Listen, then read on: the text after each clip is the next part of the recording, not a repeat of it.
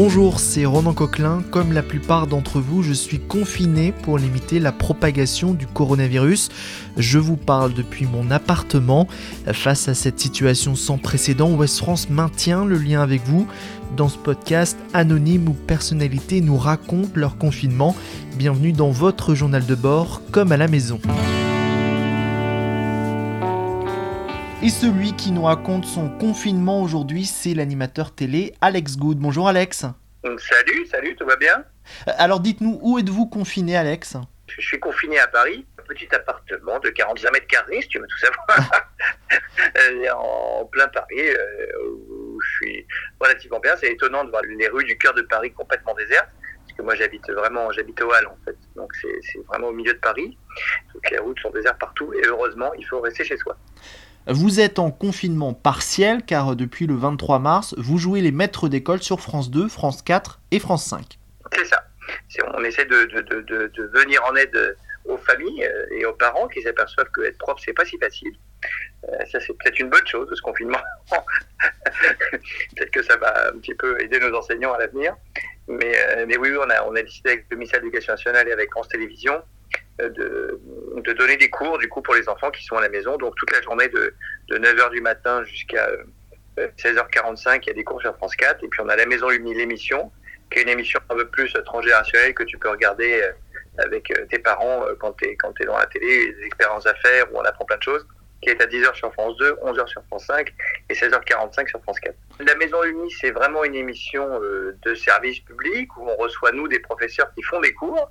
Donc dans la Maison Lumi, l'émission, c'est des cours qui vont en gros du CM, euh, CM2 jusqu'à la cinquième, euh, mais où toi-même, je ne sais pas quel âge tu as, ou, ou la personne qui nous écoute, je ne sais pas quel âge vous avez, mais je veux dire, où nous-mêmes, on apprend toujours des trucs.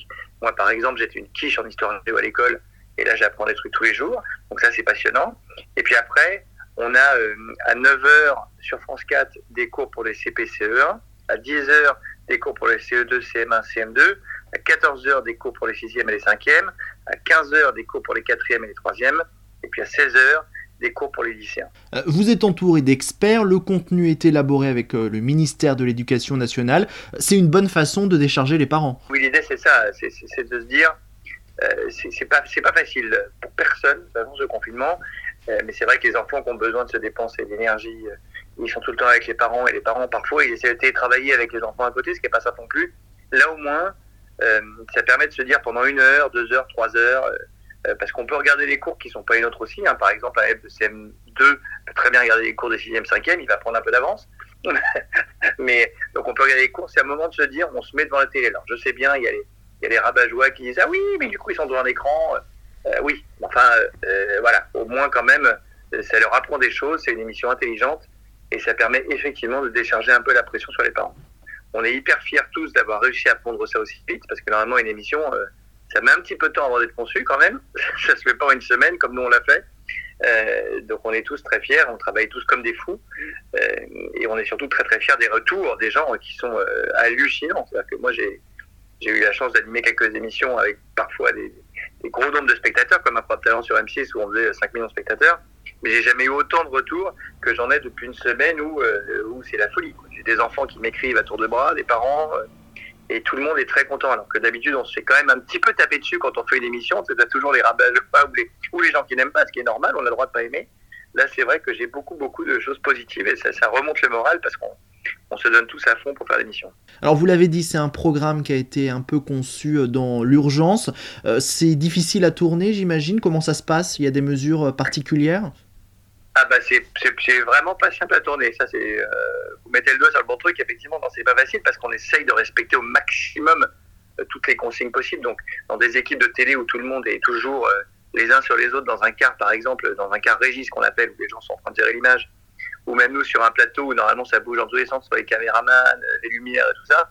Là, on est tous à nos distances sociales de sécurité. On a des masques, bon, sauf quand moi je tourne évidemment, mais on a des masques, du gel hypoallergénique partout. euh, euh, on essaie de travailler en équipe réduite, même si c'est- forcément une grosse usine parce qu'on fait 6 heures d'image par jour, donc c'est pas simple.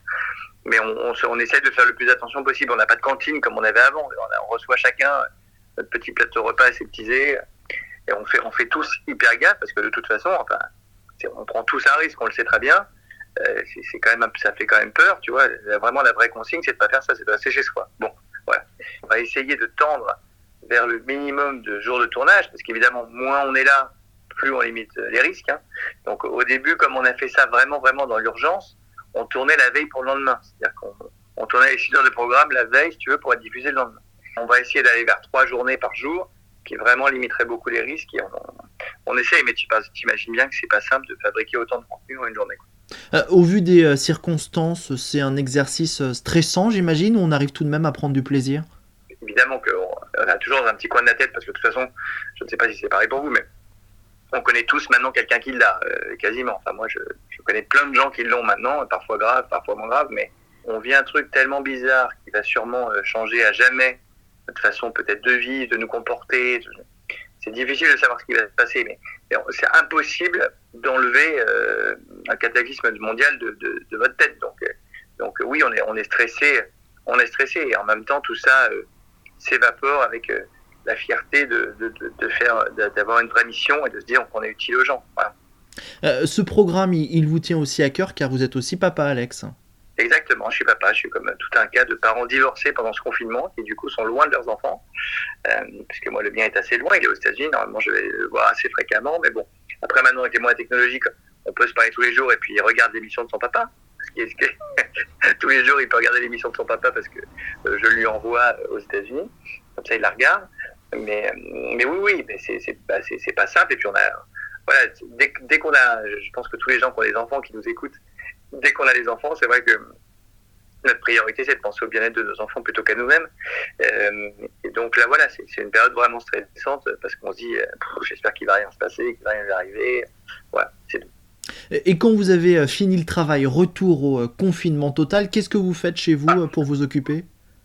Eh ben, alors là, pour être franc, je ne m'en dis pas parce que je dois écrire des émissions. Donc, donc c'est vraiment du non-stop. Et quand je veux un peu me détendre, euh, je joue beaucoup aux jeux vidéo, je suis un gros joueur de jeux vidéo. Euh, la semaine dernière, il y a Half-Life qui est sorti, donc, euh, je joue beaucoup à Half-Life depuis qu'il est sorti. voilà, je joue beaucoup à ma Switch aussi, à ma PlayStation. Et puis je regarde beaucoup de séries sur Netflix, Amazon.